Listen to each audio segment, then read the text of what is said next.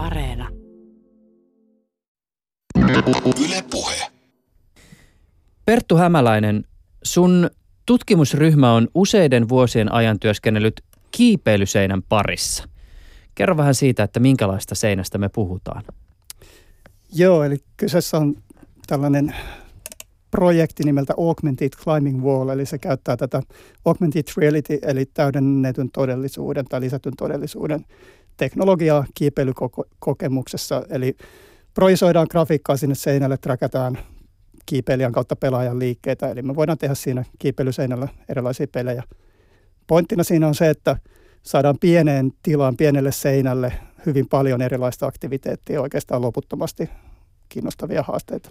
Anna esimerkki jostain pelistä, mitä teidän seinällä voi pelata. Okei, okay, eli siinä on esimerkiksi semmoinen kahden pelaajan peli. Kiipeily on normaalisti yhden, yhden pelaajan laji tai soololaji, koska on aina vaarana, että tiput vaikka toisen päälle, jos kiipeä vaikka yhdessä. Niin sitten me jaetaan se seinä kahteen osaan ja siihen pelataan tavallaan vähän niin kuin pongia, eli siinä on virtuaalinen pallo, mikä sitten kimpoilee niistä, niistä otteista, mihin pelaaja koskee tai pelaajat koskee. Eli tällainen pystytään teknologialla ja virtuaalisella pelivälineellä tekemään sololajista kaksin pelattava. Mm. Niin ja Pong on siis tämä, onko se niinku siis virallisesti tyyli ensimmäinen koskaan kuluttajille tehty videopeli, jossa on ne kaksi tikkua, joiden välissä kyllä, se pallo siis kyllä. liikkuu. Tämä on tavallaan kauhean ilmeinen juttu, mutta me kokeiltiin tosi montaa. No ei se nyt ihan superilmeiset kuulosta. No joo, me kokeiltiin tosi montaa erilaista ja lopulta toi yksinkertainen versio siitä Pongista toimii parhaiten. Toki siinäkin oli kaikenlaista pientä detailia, mikä piti säätää kohdalleen. Ei se ihan yksi yhteen se vanha Pongi ole. Perttu Hämäläinen on Aalto-yliopiston tietokonepelien professori. Sen lisäksi, että Hämäläinen oppi koodaamaan kouluikäisenä, hänellä on vahva liikunnallinen tausta. Pertun ura niin akateemisessa maailmassa kuin peliskenessäkin on ammentanut fyysisen ja digitaalisen rajapinnasta.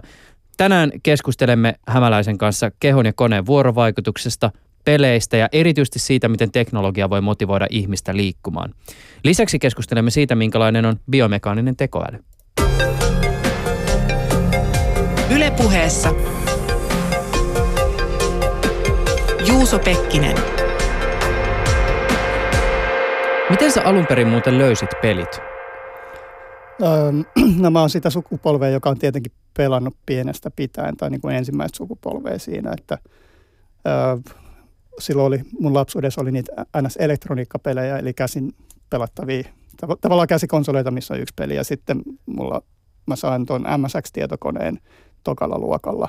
Ja sitten MSXlle ei ollut kauheasti saatavilla valmiita pelejä, eikä kavereilla ollut sitä. Kavereilla oli 64, eli mä en pystynyt varettaa niiltä pelejä. Niin vähän niin kuin sen takia mun oli pakko opetella koodaamaan. Ny- nykylapsilla on vaikeaa motivoitua koodaamaan, kun ilmasta sisältöä on tosi paljon. Joo, no niin just.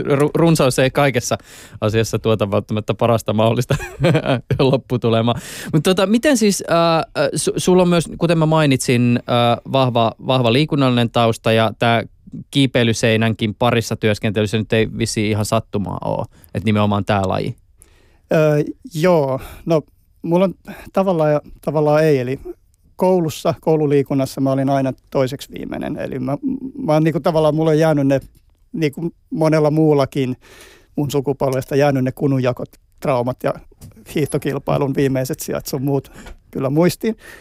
Mutta sitten kun äh, mä olin tekemässä mun maisterin tutkintoa tuonne Taikin Medialabraan silloin 99, ja silloin sattui olemaan just sellainen tavallaan teknologinen opportunity, että silloin koneet oli niin tehokkaita, että webbikameran kuvaa pystyi niin kuin reaaliajassa analysoimaan. Esimerkiksi tunnistaa, kun käyttäjä liikkuu, niin sitten se oli silleen, että hetkinen, nyt voi lähteä tekemään liikuntapelejä tällä. Se lähti jostain ihan yksinkertaisesta sellaisesta tasohyppelydemosta, jonka mä tein pikkujouluihin, ja sitten se oli jotenkin kauhean hauskaa. Ja siitä se niin kuin lähti, ajattelin, että okei, se olisi mahtavaa, jos teknologia voi liikuttaa ihmisiä. Ja sitä kautta mä lähdin sitten siitä kokeilemaan eri lajeja. Eli siihen saakka mä en ollut liikkunut kovin paljon. Mutta sitten sit mä lähdin kokeilemaan erilaisia alkeiskursseja, että mä ymmärtäisin, mistä, mistä tässä on kyse. Ja sitten siinä kävi niin kuin tämä, että kun menee kymmenennelle alkeiskurssille, niin siinä on oppinut niistä muista lajeista jo niin paljon, että yhtäkkiä onkin keskitasoa parempi ja se on taas sitten tosi koukuttavaa. Siinä tulee ne niin kuin tavallaan koetun pätevyyden, pystyvyyden motivaatiot. Mm. Eli siitä se lähti tavallaan sellainen positiivinen takaisin kytkentä, että sit mä oon, vaikka mä olin niin kuin alle kaksikymppisenä paljon keskimääräistä huonompi, nyt mä oon niin nelikymppiseksi ihan ok kunnossa. Mm. Mutta sä siis, sä kiipeilet ja, ja sä tanssit. Öö, joo, nykyisellä mä kiipeilen ja parkouraan jonkin verran, teen tällaista kehonpainoharjoittelua, street workouttia lähinnä. Mä oon tanssinut tuossa välissä, mutta se jäi oikeastaan siinä vaiheessa, kun tuli lapsia ja ää, niitä sarjo, ei päässyt tarpeeksi usein treeneihin, että sitten rupesi unohtelemaan niitä koreografioita sun muuta. Sä oot kertonut sun missioksi sen, että sä haluat auttaa ihmisiä tulemaan terveemmäksi motivoimalla heitä liikkumaan. Avaa vähän tätä, että, että mistä tämä oivallus oikein alun perin tuli ja mi, mitä sä tällä meinaat? No, kuten sanoin, se tuli vähän niin kuin sattuman kautta, mutta enemmän se tulee vain siitä, että teknologia kiinnostaa, mutta sitten kokee vähän velvollisuukseen suudeksi, että teet työtä, jolla on tarkoitus puolustusvoimien vanhaa slogania la- lainaten, että et jotainhan tästä tutkimuksesta pitäisi olla hyötyä, niin toi on niinku tavallaan se yksi tapa, millä niinku konkreettisesti me voidaan hyötyä tällaiset konenäköteknologiasta, tekoälystä, kaikista näistä, mitä mä niinku tavallaan tekniseltä taustalta niin tunnen. Niin tuossa tietysti siis on varmaan semmoinenkin juttu, että joutuu miettimään myös sitä, että on paljon ihmisiä, jotka näkee, että teknologia on nimenomaan edesauttamassa sitä täystä, täysin niin kuin vastakkaisia tuloksia. Ja vaikka teknologia tekisikin meistä terveempiä, niin on varmasti myös ihmisiä, jotka näkee uhkia siinä, että meidän arkipäiväinen elämämme ja sen rutiinit on yhä vain enemmän teknologiasta riippuvaisia. Kyllä, joo. Aivan näin. Ehkä sanotaan, että tässä on tullut huteja ja osumia ja yksi semmoinen huti oikeastaan oli se, että mä väitöskirjan jälkeen olin kuusi vuotta niin peliteollisuudessa. Me Virtual E-Guitar Companyssa ähm, koitettiin tehdä niin kuin olohuoneisiin liikuntapelejä ja se, on, se osoittautui lopulta vähän vääräksi ympäristöksi. Et siinä mielessä ei sitä joka paikkaan tarvitse tuoda. Et olohuoneessa esimerkiksi ei vaan ole monilla tilaa kunnolla liikkua ja sillä, että pääsee siihen liik- liikunnan riemuun käsiksi, mutta sitten taas toisaalta tuo kiipeilyseinä toimii tosi hyvin tällaisissa niin kuin superparkeissa ja kiipeilykeskuksissa ja muissa, että silloin kun se teknologia on oikeassa ympäristössä, ja silloin se ei myöskään ole sun elämässä joka hetki, vaan sitten kun sä päätät mennä liikkumaan, niin sit, sit sä hyödynnät teknologiaa.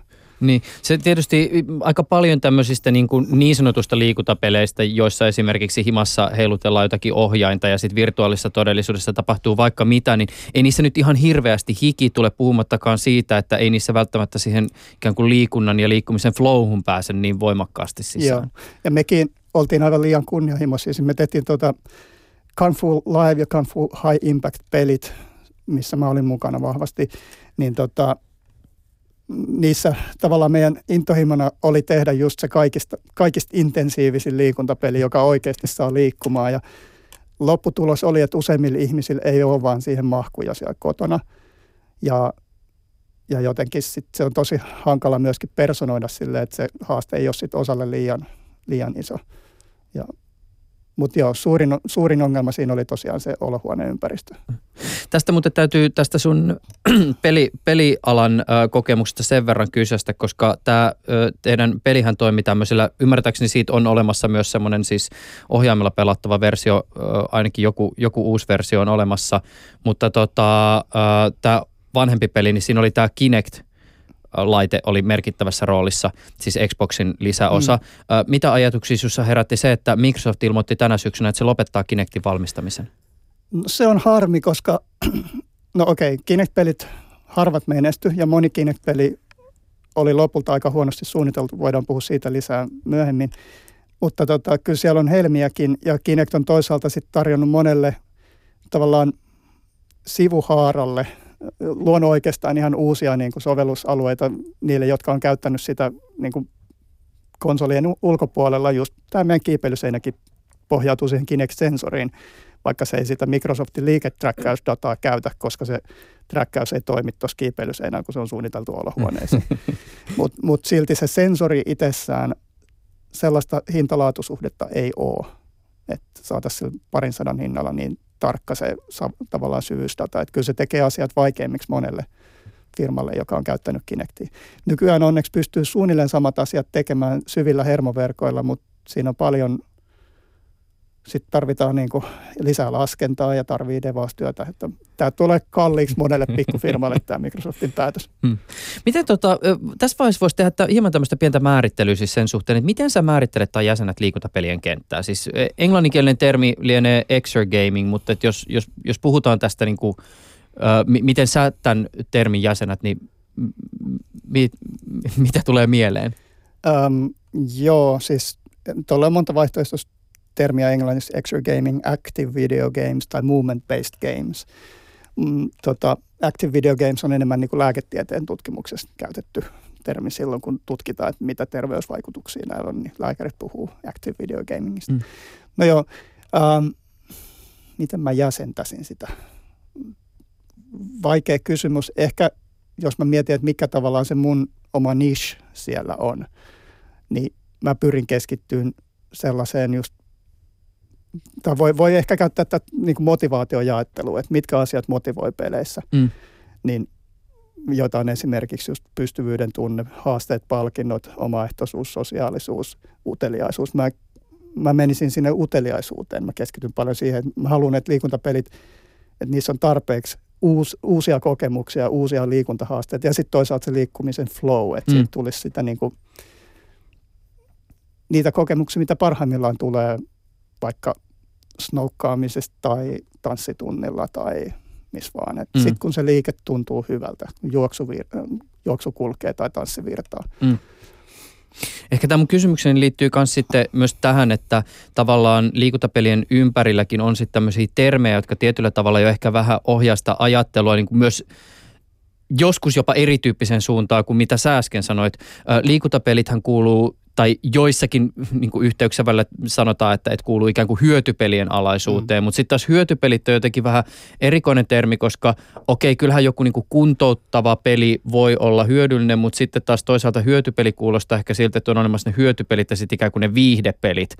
Mutta sitten eikö taas toisaalta myös nekin pelit, jotka motivoivat liikkumaan, niin parhaimmillaan nimenomaan ovat muutakin kuin hyötyä? Joo, joo juuri näin siis on totta, että moni niin kuin liikuntapeli ja liikuntapelien tutkimus keskittyy liikaa vaikka vaan mittaamaan, paljonko polttaa kaloreita. Ja se on, se on niin kuin huono mittari pidemmällä tähtäimellä. Se voi jossain niin kuin tietystä kahden viikon tai kuukauden tutkimuksessa osoittaa jotain hyötyjä, mutta onko se sitten pidemmän päälle motivoiva? Liikuntahan on samanlainen kuin ravitsemus, että me haluttaisiin luoda pysyviä elintapamuutoksia. Ja mistä sellainen syntyy, niin psykologia ja motivaatiotutkimus tavallaan osoittaa, että se on sieltä sisäisistä motivaatioista. Että ei se ulkoinen palkinto tai tavoite, että okei nyt kun saat 10 000 askelta päivästä tai muuta, niin se ei pidemmän päälle motivoi, vaan enemmän pitäisi tukea niin sanottuja sisäisiä motivaatioita. Eli just vaikka sitä uteliaisuutta ja omaehtoisuutta, sosiaalisuutta, luoda yhteisöjä ja, ja saada se ää, pelaaja tuntemaan itsensä paremmaksi ja kyvykkäämmäksi. Ja esimerkiksi tuossa justiin se niinku selkeä semmoinen mantra, että joo, annetaan fitness trackeri kaikille, mitataan.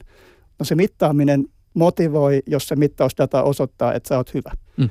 Jos se osoittaa, että sä oot huono, niin sitten se ei motivoi. Mm. Tämä on kärjistys, mutta näin se niin kuin karkealla tasolla menee. Tunnistan se muuten sillä, sitä kautta, että mulla on olemassa tämmöinen tota, rannetietokone liikuntaa varten, joka kertoo mulle juoksulenkin alussa, että et missä kunnossa mä oon sillä hetkellä. Ja aina siinä vaiheessa, kun se kertoo, että excellent condition, niin mä oon sillä, että jes, hyvin menee. Mutta sitten aina siinä vaiheessa, kun se kertoo, että nyt ollaan vähän huonossa tilanteessa, niin mulla on semmoinen olo, että siinä laitteessa varmaan jotain vikaa. Mm. Joo. Joo, ja tavallaan sitten vielä, että jos me halutaan jotain niitä terveysvaikutuksia, niin meidän pitäisi motivoida just niitä, jotka ei ole hyviä liikunnassa. Mm. Eli siinä mielessä toi mittaaminen on hankala. Niin, aivan. Tässähän muuten siis ihan siis sivuhuomiona ikään kuin datan puolelle semmoinen, että ihmiset, jotka esimerkiksi terveysteknologian kanssa tekemisessä, niin puhuu myös siitä, että, että ongelma sen datan keräämisen suhteen tulee siitä, että ne ihmiset, jotka pääsääntöisesti liikkuu ja on tietoisia o- omasta liikunnasta ja liikunnan terveyshyödyistä, niin hän kerää jatkuvasti itsestään dataa ja jotkut jopa mielellään jakaakin sitä esimerkiksi tutkimustarkoituksiin, mutta se, mikä pitäisi saada, niin on nimenomaan se data, joka, joka tulisi niiden ihmisen arjesta, jotka ei liiku tai jotka ei Aivan. ole välttämättä niin liikunnallisia. Totta. Miten tota, liikuntapeleissähän olennaista on siis ihmisen ja koneen välinen vuorovaikutus ja jos tätä pikkasen ja hahmottaa historiallisesti, niin sillähän on siis pitkä vuosikymmeniä jatkunut historia tällä tutkimuksella. Siis perinteet jäljittyy ainakin sinne 70- ja 80-luvulle saakka.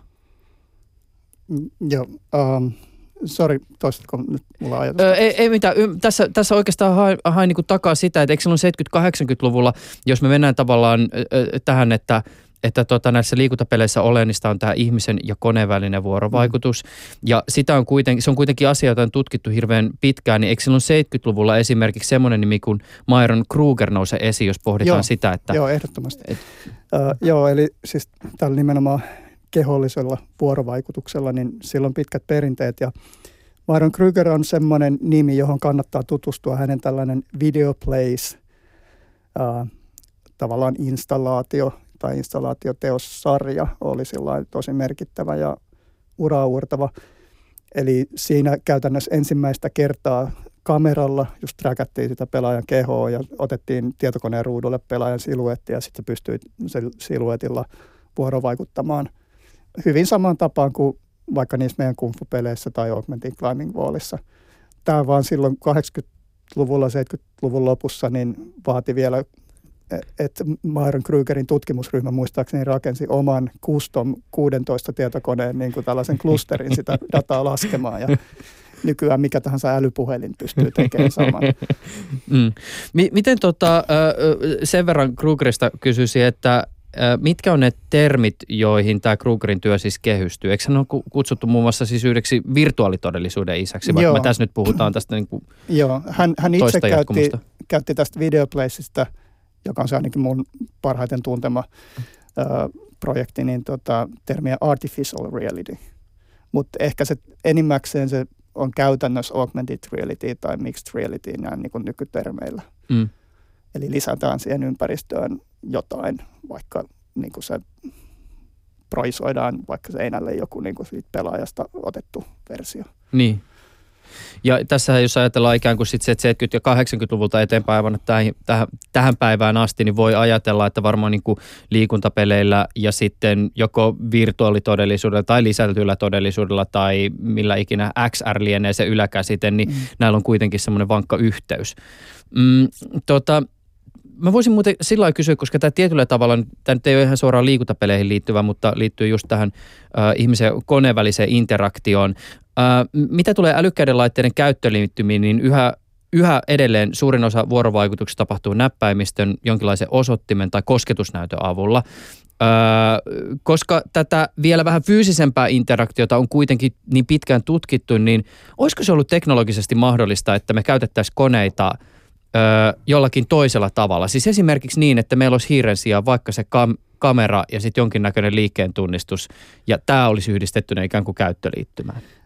Se on mahdollista, mutta se, jos mietitään, että mikä on kaikista tehokkain työväline. Tietokone on kuitenkin monille, se on se päivittäinen työväline ja koneella tehdään kahdeksan tuntia tai enemmän päivässä, niin se on niin ergonomian näkökulmasta ei ole yhtä tehokasta. Että se on vain todella väsyttävää heilutella käsiä ilmassa verrattuna siihen, että se käsi lepää jollain pinnalla ja käyttää hiirtä. Ja toisaalta esimerkiksi vaikka myös se hyvin tarkka träkkääminen on teknologisesti haastavaa, ja vaikka me pystyttäisiin träkkäämään niitä käsiä, joilla tehdään eleitä täydellisen tarkasti, niin sitten olisi ongelmana käden tärinä. Että meidän lihasmotorinen järjestelmä siis aiheuttaa jonkin verran tärinää, ja toisaalta se tärinäkin lähtee pois, kun meillä käsi lepää tukipinnalla. Eli me ei saada samaa tarkkuutta. Eli se on rasittavaa ja epätarkempaa. Mm. Niin sen, sen takia meillä edelleen on hiiri. Et ei ole vaan saatu sellaista keksitty kauheasti muuta laitetta, millä saataisiin yhtä hyvä tarkkuus ja pieni rasittavuus. Niin just. Mä oon joskus miettinyt tätä, että minkälainen olisi ollut mahdollisesti se ikään kuin vaihtoehtoinen ää, teknologinen todellisuus, jossa oltaisiin lähdetty tällä tavoin toiseen suuntaan, koska mä muistan lukenut myös joskus 90-luvun tämmöisistä vanhoista tekniikkalehdistä, missä on esitelty erityyppisiä sovelluksia, jossa nimenomaan kameralla ohjataan tietokonetta, mutta että jos sitä pääsee kokeilemaan, niin ilmeisesti se ei olekaan sitten mekään niin kuin Minority Reportissa. Joo, ei, no tästähän on hyvä tavallaan historiallista dataa, että Microsofthan lanseerasi Kinectin osana sen, että sä pystyt Xboxin menuja käyttämään just sormella osoittamalla. Niin muuten olikin. Ei toiminut muuten yhtään. Ei, kukaan ei sitä käyttänyt. Ne kaikki kokeili sitä ja lopulta käytti peliohjainta, koska Joo. se oli hieman epätarkkaa ja se oli rasittavaa. Et sitä on yritetty, mutta ei se toimi. Itse asiassa voisi ajatella, että koska se rasitus tulee painovoimasta, niin ehkä jossain niin kuin, avaruudessa, painottomuudessa se edelläkäyttöliittymä voisi toimia paremmin, jos on sitten vaikka joku se avaruuspuku sen verran rajoittaa sitä tärinää ja muuta. Niin, aivan. Mutta tässäkin tulee tässä itse asiassa myös kiinnostavalla tavalla alkaa aueta se, että minkä takia jos kehittää liikuntapelejä, niin on aika merkittävää, että on itse siis kehollisesti aktiivinen, jotta sitten ikään kuin tietää, mistä puhuu. Kyllä.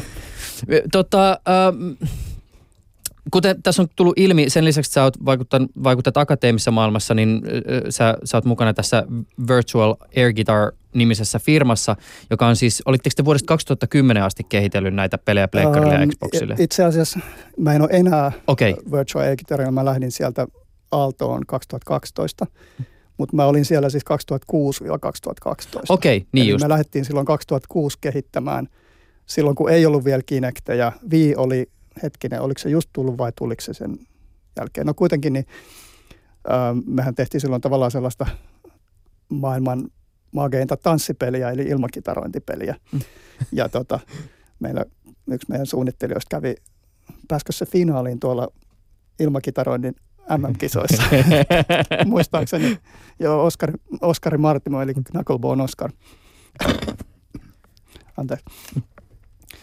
Tota, joo, mutta sitten tuli toi finanssikriisi 2007-2008, mitä se nyt oli, ja Mm. silloin se projekti vähän, siitä vedettiin plugi rahoittajan tasolta, taholta, tota, koska se oli aika riski. Sitten me saatiin kuitenkin jotenkuten tehtyä seuraava peli, eli Kung Fu-peli, Kung Fu Live, joka jatkoi tavallaan mun väittäritutkimusta. Ja se valitettavasti tuli ulos samaan aikaan, kun Microsoft toi ulos Kinectin, eli me tultiin pleikkarille tällaisella indie-budjetilla. Peli maksoi varmaan alle miljoonan tehdä ja Microsoft luukutti puolen miljardin budjetilla Kinectia toiselle konsolille, niin se oli vähän siinä. Mm. Kyllä se meidän peli myi ihan hyvin pleikkarille joulumyyneissä, olisiko se ollut PlayStation Storen kol, kolmas tai jotain, mutta mut silti ei se, ei se ollut nyt kuitenkaan semmoinen menestys. Sitten me saatiin siitä tehtyä vielä Xboxille tosiaan se seuraava versio. Se on oikeastaan, sit mä oon edelleen ylpeä. Sekään ei perinteiseltä pelimedialta saanut kovin hyviä arvosteluja. Siinä näkyy se, että moni on haluton oikeastaan sit hyppää sieltä sohvalta ylös ja oikeasti liikkuu. Mutta fitness-pelipuolella sitä on ylistetty, koska se on niinku mun mielestä edelleen maailman responsiivisin Kinect-peli. Et siinä on paras tuntuma, välittömin tuntuma. Me saatiin niinku paljon teknologiaa viilaamalla siitä sellainen, että siinä ei ole viivettä ja se on, kaikki mitä sä teet näkyy siellä pelissä. Ei ole sellaista disconnectia, että mä teen tässä nyt jotain ja nyt sekunnin päästä toi avatar teki joku liikke, joka on ehkä sinne päin. Avaa muuten vielä vähän, mi- miltä se peli näytti, mi- mitä siinä tehtiin? Eli O- Oliko siinä jotain storia? Joo, siinä siis tota, ähm, taistellaan tällaisessa äh, sarjakuvamaisessa kumfumaailmassa, siis ihan perinteinen tällainen brawleri, että siinä on hyökkäysaaltoja. Ja, mutta se, mikä sen pointti on se, että kaikki mitä pelaaja lii- tekee liikkeitä on liioteltuja sille, että sä ö, juokset kovempaa, hyppäät korkeammalle. Että siinä on se niin konenäkö ja pelifysiikka tavallaan yhdistetty sillä tavalla, että siitä tulee mahdollisimman semmoinen voimaannuttava tai empowering liikuntakokemus. Eli sellainen supersankarifiilistä Mm. mm. haetaan. Sitten siinä on erilaisilla niin kuin erikoiseleillä triggeröidään sitten muita liikkeitä, mutta nekin on tai niin kuin erikoisvoimia, just esimerkiksi salamointia sormista ja muuta, mutta niissäkin on pyritty siihen, että se olisi mahdollisimman luonnollista. Esimerkiksi niin kuin takaperin voltti ja etuperin voltti siinä pelissä lähtee sille, että sä hyppäät ilmaan ja niin kuin teet tavallaan sen voltin alun niin kuin Mm. mm. oikeasti. Mutta et lähde rotatoimaan, että et, et tipu päälle, vaan sitten se peli auttaa. Peli on tavallaan se spottaaja, joka pyöräyttää sut ym- ympäri siellä Mm. mm. ilmassa.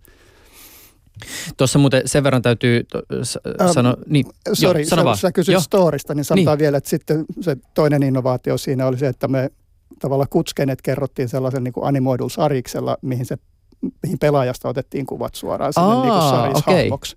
Ja sitten vielä pleikkariversiossa sen sai printattua ulos se sarjiksi. tai siis sieltä saa pdf vai mi, missä muodossa nyt olikaan. Että. Niin just. Se, sen verran muuten mä vedän, olin vetämässä takaisinpäin, kun mä horisin tuossa jostain, että, että pelifirma on siis tehnyt myös semmoisiakin, jotka toimii ohjaimilla, niin mä viittasin täällä ja, ihan siis u- uusimpiin peleihin, joita, Ää, joo. joita ovat kaverit tehneet. Joo, tosin tuossa Kung Fu Liveissa ja High Impactissa oli myös peliohjaaja mukana, koska olohuoneessa ei kaksi pelaajaa mahdu liikkuu siinä kameran edessä, niin sitten siinä oli sellainen tavallaan, että voit taistella kehollasi neljää, neljää kaveria vastaan, jotka pelaa peliohjaimilla sitten niitä pelin hahmoja. Ö, Tota, mi, s- sulle, varmaan, sulle varmaan pelialan professorina on tärkeää, että sulla on myös käytännön kokemusta pelien tekemisestä ja julkaisusta. Mitä asioita pelibisneksestä ei voi ymmärtää, jos siellä sisällä ei ole aikaisemmin ollut? Mm. No päällimmäisenä on ehkä niinku se niinku, tavallaan järjettömän, järjetön sellainen hyperfokus, mikä pitää olla, että sen duuni saa tehtyä. Et, et kun mä tein väittäriä, mä luulin, että mä tein paljon duunia. Totta kai mä tein niinku yötä myöten sitä, mutta sit se ei ollut mitään siihen verrattuna, mitä pelifirmoissa tehdään. Et, et peliala on vaan se on niin äärimmäisen kilpailtua, äärimmäisen hektistä, ne on niin kompleksisia ne projektit, että niitä on tosi vaikea arvioida ja ne menee aina yli just sen takia, kun tehdään koko ajan uutta, eikä pystytä arvioimaan työmääriä aiemman perusteella kovin hyvin, paitsi sitten kun vaan jauhetaan jatkoa jostain. Ja tota, jotenkin se,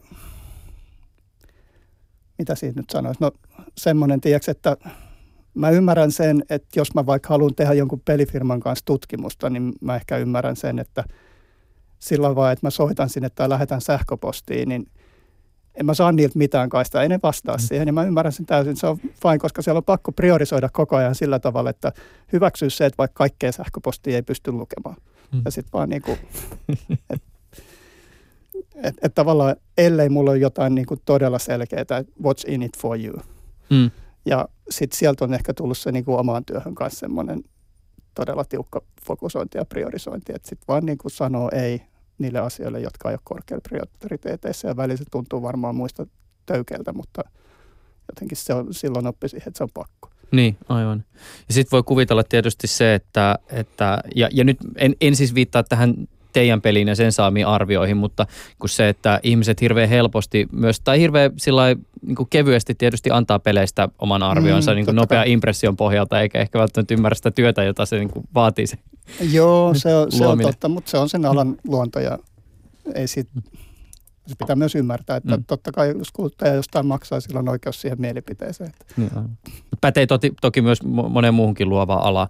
Hei, sä käytit tuossa äsken semmoista termiä kuin voimaannuttaa. Ja, ja tämä on tullut sun si, useamminkin mulle vastaan, kun on törmännyt esimerkiksi johonkin tämmöisiin tilaisuuksiin, jossa sä oot tullut puhumassa, Mm, jotka on mm. videoitu.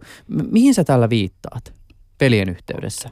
viittaan siihen just siihen tavallaan supersankarikokemuksiin. Se on tavallaan niin kuin voimafantasiaa, mutta niin kuin positiivisessa mielessä, koska liikkujalle se on kuitenkin, se on paljon siis se niin kuin hyvä liikuntakokemus, mitä me haetaan. Että just jossain parkourissa silloin, kun se toimii, niin siinä on se supersankarifiilis, että on vaan niin siistiä hypätä ja päästä esteen yli ja osua tarkalleen. Ja se, niin, eli, sellaiseen niin kuin, olet ideaalinen siinä niin kuin keholtasi tavallaan. Mm.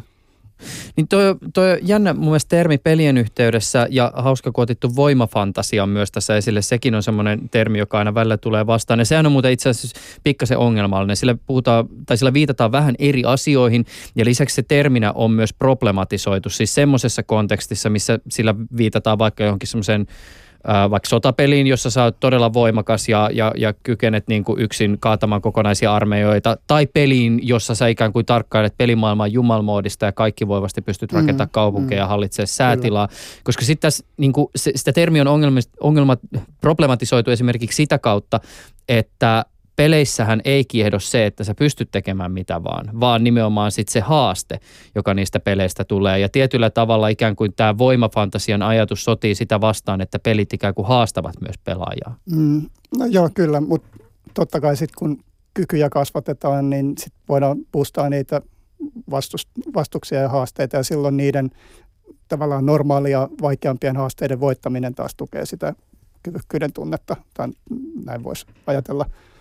Ja ehkä siinä on sellainen, mä puhuin aikaisemmin sisäisistä motivaatioista, eli psykologisista perustarpeista, jotka ohjaa toimintaa ilman varsinaisia palkintoja, tai sellaisista asioista, mitä me koetaan itse.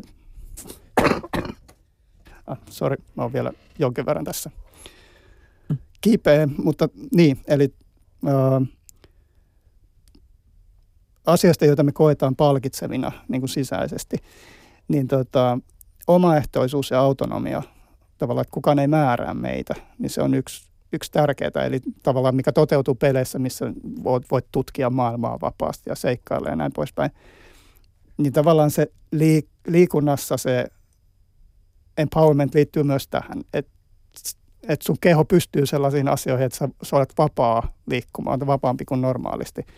Eli tähän tavallaan pelien ulkopuolelta toteutuu monesti erilaisilla fyysisillä apuvälineillä, niin kuin trampoliinilla. Trampoliini tavallaan simuloi sitä, ja sitä käytetään niin kuin harjoittelussa esimerkiksi antaa sulle enemmän ilmaa, että pystyt tekemään voltteja ennen kuin kokeilet niitä permannolla. Että se tavallaan simuloi sitä superkehoa, mm. joka osaa hypätä korkeammalle. Niin tavallaan mua kiehtoo se, että miten me voidaan peleissä – peleissä luoda sitä virtuaalista vaikka niin kuin trampoliinikokemusta, sitä pelifysiikkaa säätämällä ja träkkäystä säätämällä ja sitten mahdollisesti yhdistää ne molemmat. Et me ollaan esimerkiksi nyt Aallossa ö, kokeiltiin tehdä sellaisia liikuntapelejä, missä hypitään oikealla trampoliinilla ja sitten näkee itsensä virtuaalimaailmassa. Se, sekin toimii ihan hyvin, että sieltä tavallaan tulee tuplabuustaus. Mm. Miten tota, pystytkö antaa jotain esimerkkiä jostain oman elämän kokemuksesta, jossa peli on antanut sulle tämmöisen ikään kuin voimauttavan fiiliksi? No joo, se, se tulee ehkä, ehkä Prince of Persia, uh, Sands of Time aikana, joo. mitä Pleikkarilla pelasi, niin siitähän tuli niinku se, siinä oli tehty niin hyvin se liikeanimaatio. Se ei ollut siis liikuntapeli, vaan ihan perinteinen mm. peli. Mutta se oli jotenkin niin uskottavaa ja makeita, kaikki parkour ja muuta siinä. Sitten kun meni ulos, kun oli pelannut sitä peliä, niin sitten jokainen lyhtytolppa, minkä näki, niin tuli heti sellainen, että tuohon voisi kiivetä, sieltä voisi hypätä tonne. Mutta ne on niinku vääriä, puhutaan affordansseista, eli siihen, mm. että mitä tavallaan toimintoja asiat sulle ehdottaa, kun katsot ympäristöä. Niin tavallaan tuo perinteinen peli luo vääriä affordansseja, mutta sitten ehkä liikuntapelit voi tavallaan luoda, kehittää sua oikeasti liikkujana ja sitten tuoda sen myös tosi maailmaan sen voimaannuttamisen. Ylepuheessa Juuso Pekkinen.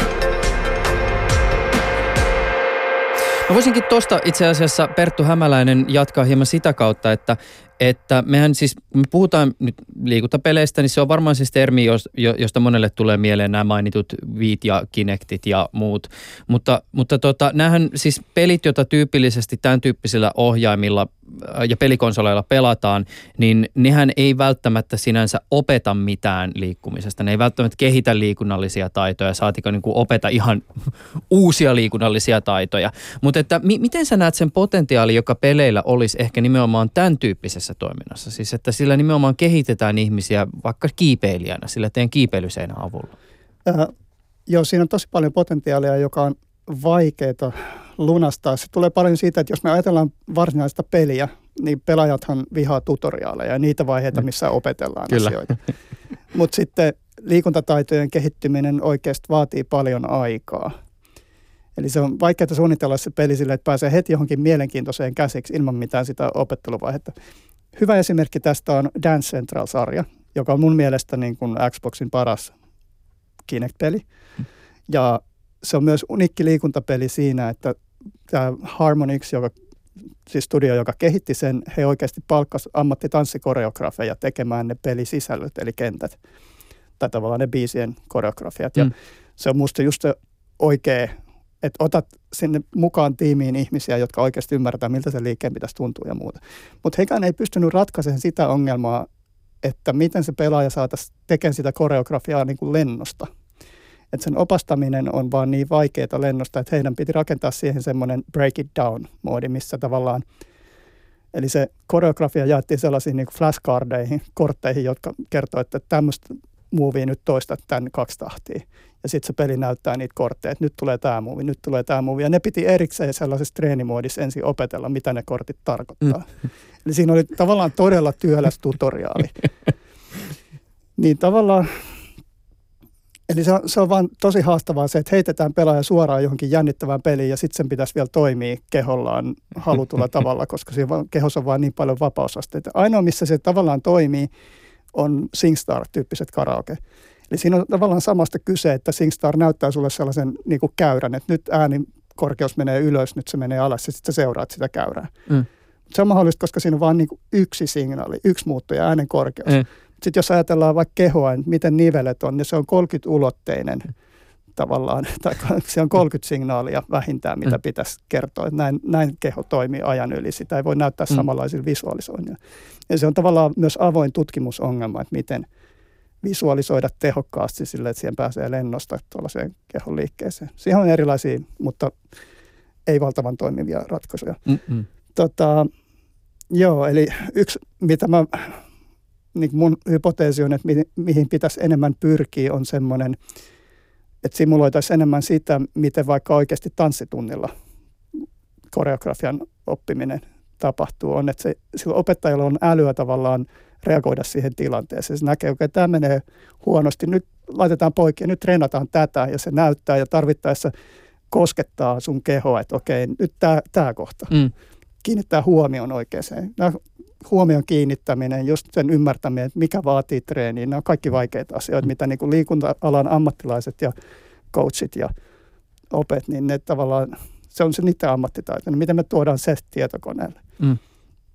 Ja nyt ehkä se linkki mun nykyiseen tutkimukseen on, että semmoinen äly vaatii niin kuin kehollista empatiaa, ymmärtämistä siitä, että mi, mitä tämä nyt tämä ihminen kokee itse omalla kehollaan. Ja sitä me tavallaan tehdään, kun me simuloidaan biomekaanisesti kehoa. Mm. Ja sitten lisätään siihen keinoälyä sille, että voidaan sanoa, että no niin, nyt keinoälyllä on samanlainen keho kuin tällä kiipeilijällä vaikka, niin mi- mitenkä sillä keholla voitaisiin kiipetä tämä reitti. Ja sitten se keinoäly ratkaisee sieltä ongelman, vaikka niin kuin, että tämä strategia on nyt tälle keholle hyvä, ja sitten se voi sitä ehdottaa, jos se kipeliä sitä tarvitsee. Niin aivan. Ja nyt me tulla, joo, eli nyt, nyt me ollaan siinä biomekaanisessa tekoälyssä. te olette siis kehittänyt tai kehittämässä semmoista sovellusta, jossa nimenomaan päästäisiin siihen, että pystyttäisiin tutkimaan sitä ihmisen liikettä niin, että Esimerkiksi sinne kiipeilyseinälle te kykenette luomaan semmoisen siis tekoälymallin jostakin henkilöstä, jossa on sen henkilön speksejä, siis lähtien ihan mitoista. Mm. Ja sitten tämä tekoäly mahdollistaa sen, että – siellä on ikään kuin ihmisen keho siinä digitaalisessa muodossa. Joo. Joo, kyllä. Eli paljolti tässä on nyt tavoitteena justiin, tämä lähtee tavallaan siitä, että aikaisemmin liikuntapelitutkimus mun ryhmässä on paljon hyödyntänyt konenäköä. Että tuolla oli tämä tavallaan niin kuin teknologinen mahdollisuus, että hei okei, okay, kehoa pystytään träkkäämään tälleen ilman, että tarvii laittaa mitään sensoreita kiinni ja muuta. Mutta nyt se on ehkä aika lailla kaluttu se konenäköträkkäys ja ollaan huomattu, että tämä AI-teknologia tavallaan vähän samantyylinen teknologia kuin robotiikassa tutkitaan, että miten ohjataan robottia. Että se alkaa olla sillä tasolla, että me pystytään tekemään sillä kaikenlaista.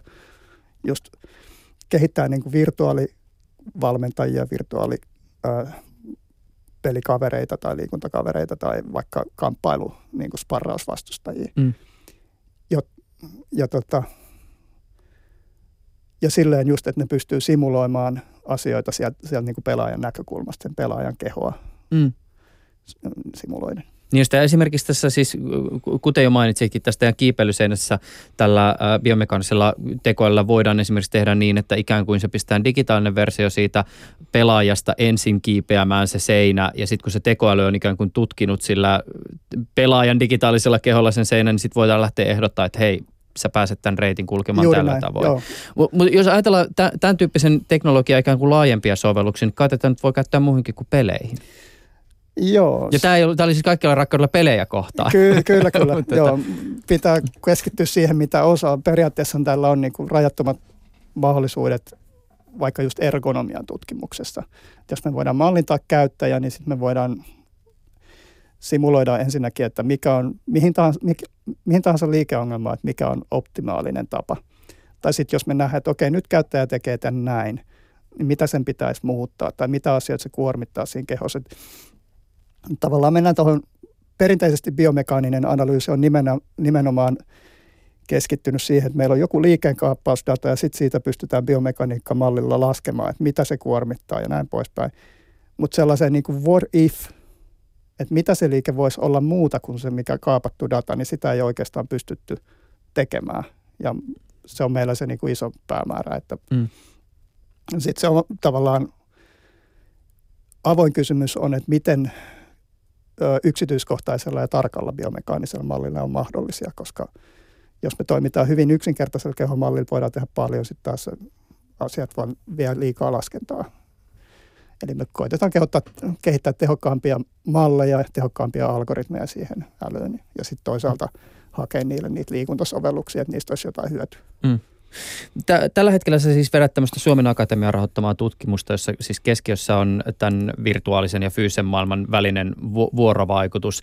Pistään tässä vaiheessa vähän niin kuin sillä paketti, eli että mistä tässä nimenomaisessa tutkimuksessa on kyse? Joo, eli tämä keskittyy nimenomaan näihin toisaalta niin kuin meidän ryhmässä aiemmin kehitettyjen liiketekoälyalgoritmien parantamiseen ja sitten niiden soveltamiseen just tässä liikuntapeleissä, liikuntamotivaatiossa. Eli esimerkiksi konkreettisesti me edetään kiipeilystä kamppailuun ja siitä sitten fudikseen. Eli koska kiipeily on soololaji, kamppailussa on kaksi, kaksi tyyppiä, mm. fudiksessa on monta pelaajaa ja lisäksi pallo, niin että se tavallaan kompleksisuus kasvaa. Mm. Niin helpoimmasta vaikeampaa. Juuri näin. Ja nyt se kiipeilystä meillä on jo hyviä tuloksia ja kamppailua tällä hetkellä työstetään. Ja tavoitteena on just tutkia, että voidaanko me esimerkiksi sellaisia niin kuin uteliaisuusmotivaatioita tukea tällä, koska me voidaan tehdä tavallaan mentaaliharjoittelua näin simulaatioilla siitä, jossa me voidaan löytää uusia strategioita ja sitten mahdollisesti se löytämisen riemu motivoi sua sitten menee testaamaan niitä strategioita. Sanotaan vaikka kiipeilystä tai kamppailusta. Ylepuheessa Juuso Pekkinen.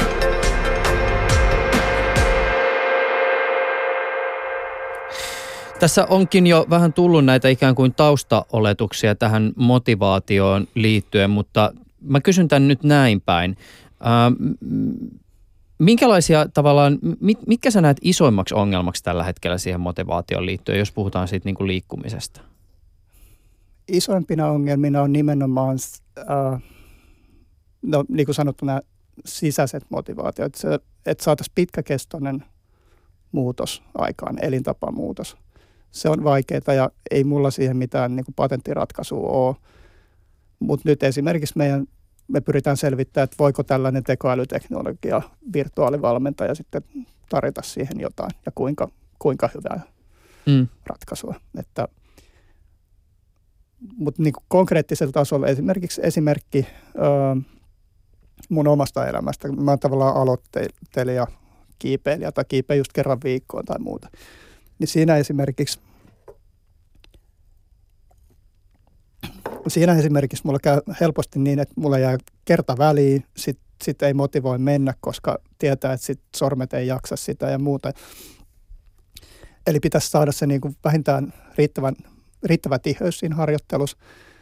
Ja sitten yksi, mikä niin kuin harmittaa, on usein se, että kiipeä ja sitten keho ei enää jaksa, mutta sitten just jää miettiä niitä pulmia, että okei, tämä reitti, että mitä jos mä olisinkin kokeillut tota muuvia tuossa kohtaa, kun siinä kiipeilyssä on paljon niin kuin tavallaan ongelmanratkaisua ja kognitiivista, niin sitten me on mietitty sitä, että tämmöinen kiipeilysimulaatio, missä sä voit kokeilla niitä eri ratkaisuja simulaatiohahmolla, niin se voisi sitten motivoida menee uudestaan. Että sitten kun sä löydät sen, okei, no näinhän tämä menisi tämä reitti, niin sitten tekee mieli mennä kokeilemaan uudestaan sitä mm. seinällä.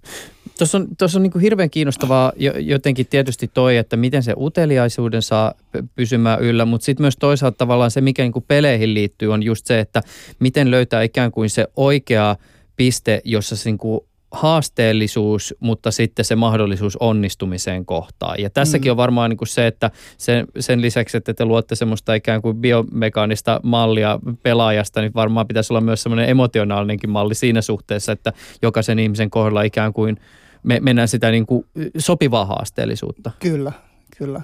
Se on ihan totta. Sitten tota, yksi ajatus, mikä meillä on, joka on vähän nyt niin kuin, katsotaan, jos saadaan siihen resursseja tai muuta, niin kiinnostaisi tehdä esimerkiksi tällaiseen, että tavallaan,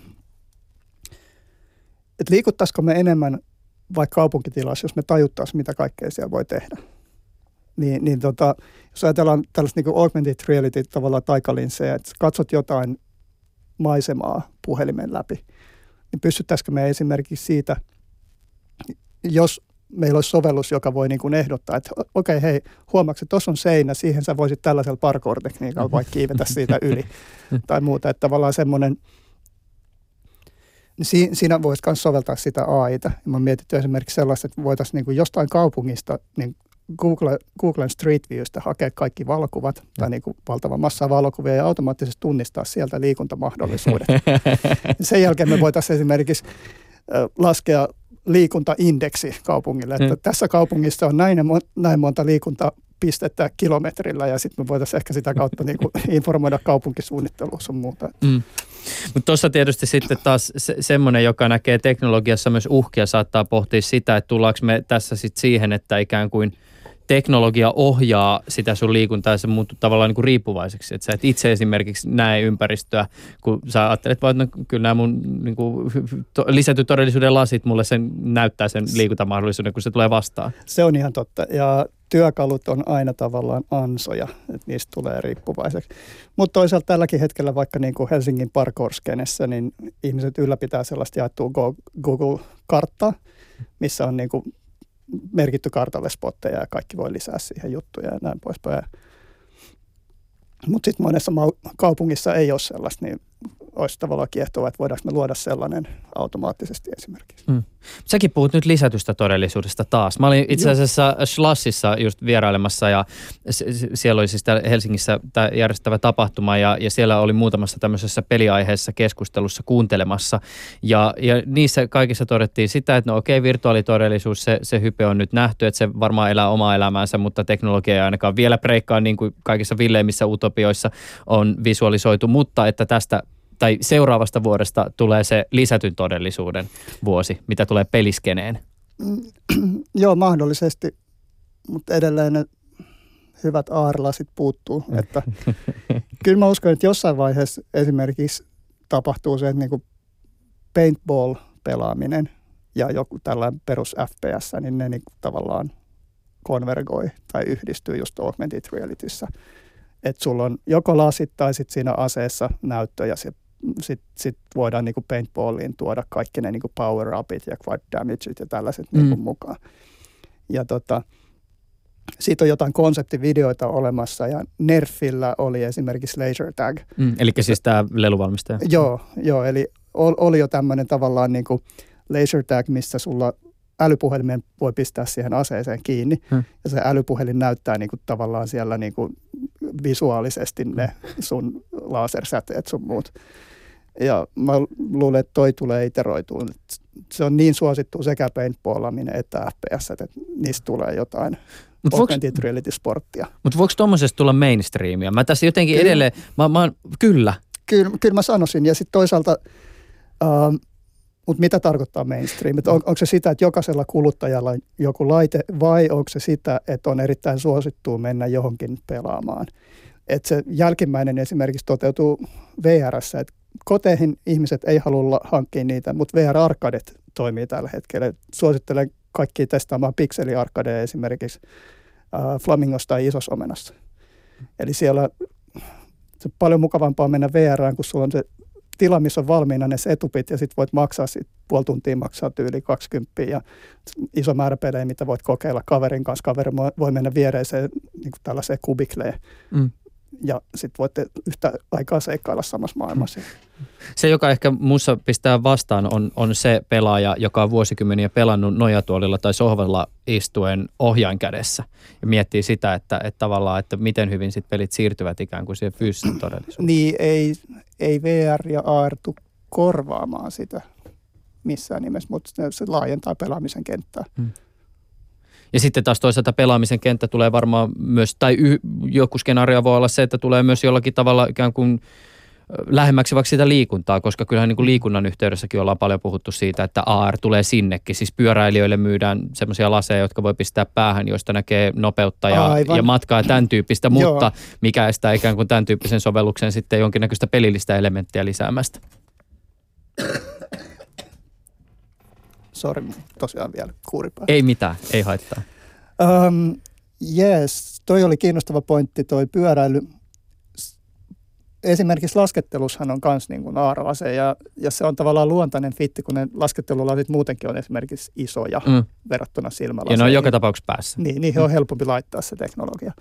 Ja sitten jos katsotaan niin olympiaurheilua, niin siellä on se tavallaan tietokonepelien ja lajien semmoinen yhdistyminen menossa, että taekwondo – on tavallaan e-sporttia nykyään. Avaa siellä, vähän. Olympia Taekwondossa siellä on esimerkiksi kypärässä on sensorit, niissä panssareissa on tavallaan sensorit, jotka mittaa ne osumat ja visualisoi niitä ihmisille. Ja mm. sitten niin monessa muussakin just televisioidussa lajissa, niin purjehduksessa sinne lisätään kauheasti kaikkea infoa, tavallaan augmented reality. Mm. Et, et musta tosiaan olympia taekwondo ja ehkä miekkailu, ne on just semmoisia, mitkä on jo tosi paljon digitaalistettuja lajeja. Mm.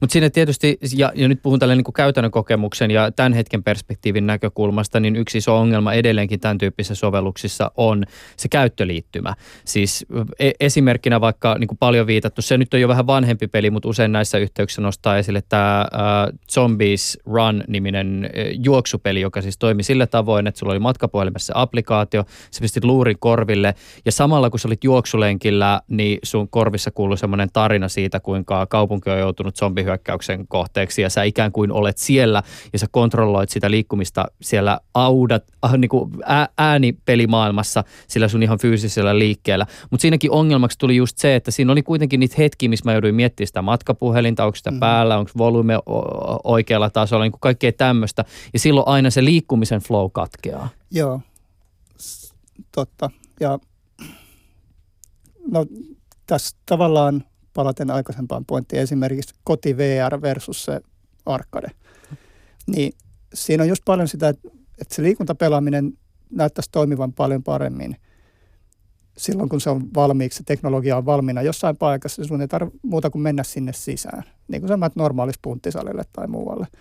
Ja sitten joku muu ylläpitää sen ja, ja just siinä itse suorituksen aikana ei tarvitse miettiä siitä. Ja tämä meillä onnistui ihan hyvin esimerkiksi siinä kiipeilyseinässä, koska kiipe- pelaajalla ei ole mitään laitetta, mitä sen pitäisi manipuloida. Mm. Se ympäristö vaan reagoi liikkeeseen.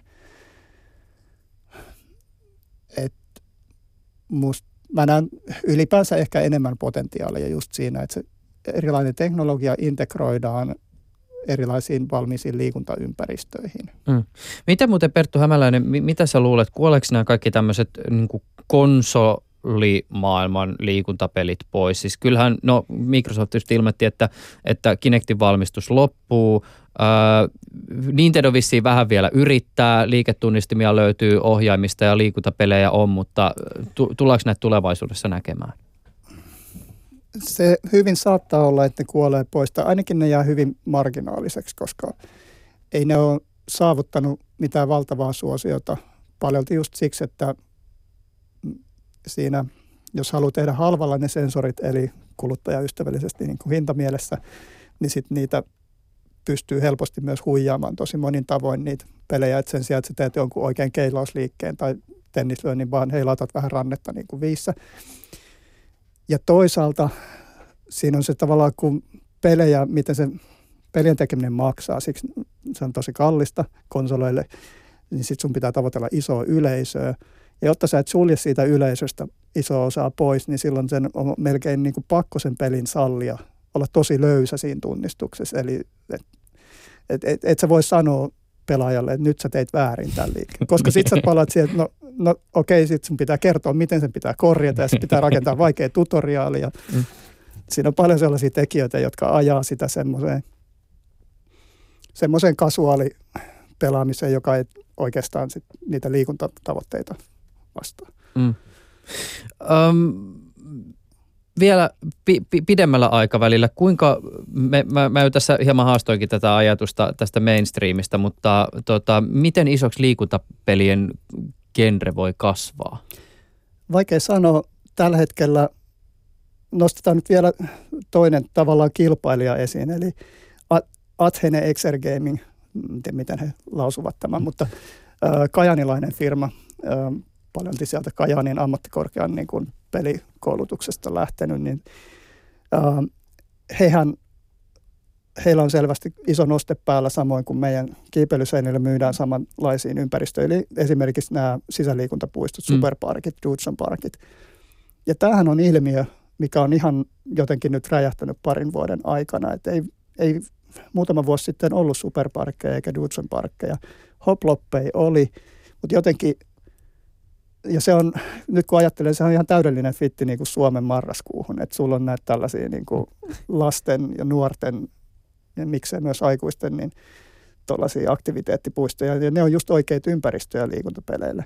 Mm. Et esimerkiksi Athene Exergamingin ne pelit, niin ne on tavallaan, mitä, mitä niin kuin Kinectillekin myytiin, että heillä on tavallaan sellainen niin kuin seinä, missä on Kinectit, mutta sitten ne pelit vaan toimii niin paljon paremmin, ja siis toki ne on hyviä pelejä, mutta ne toimii paljon paremmin siinä ympäristössä.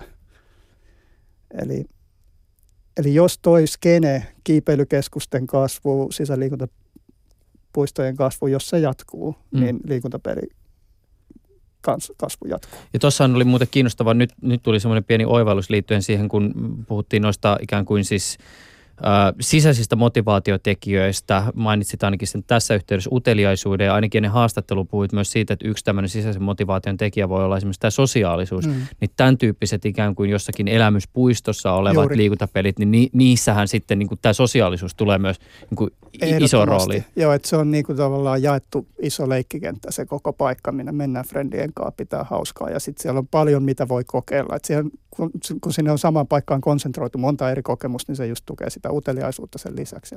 Hmm. Ja sitten paljon niissä on just sitä liikkeen voimaannuttamista. Siis trampoliinithan ja airtrackit on niissä kaikista melkein suosituimpia juttuja, ja se vaatii just sitä isoa tilaa, mitä noissa on. Että et tavallaan siinä on paljon hyvää, että otetaan joku iso tommonen tehdashalli ja täytetään se trampoliineilla ja muilla. Selvästi se on voittoresepti. Perttu Hämäläinen, hän on siis Aalto-yliopiston tietokonepelien professori. Kiitokset sulle tästä vierailusta. Tämä oli ilo. Ylepuheessa Juuso Pekkinen. Ja hyvä radion kuuntelija, tämä keskustelu löytyy myöhemmin myös Yle Areenasta. Sen voi käydä sieltä kokonaan tsekkaamasta ja tietysti podcastinakin ohjelmat tulee sun mobiililaitteeseen. Ensi kertaan.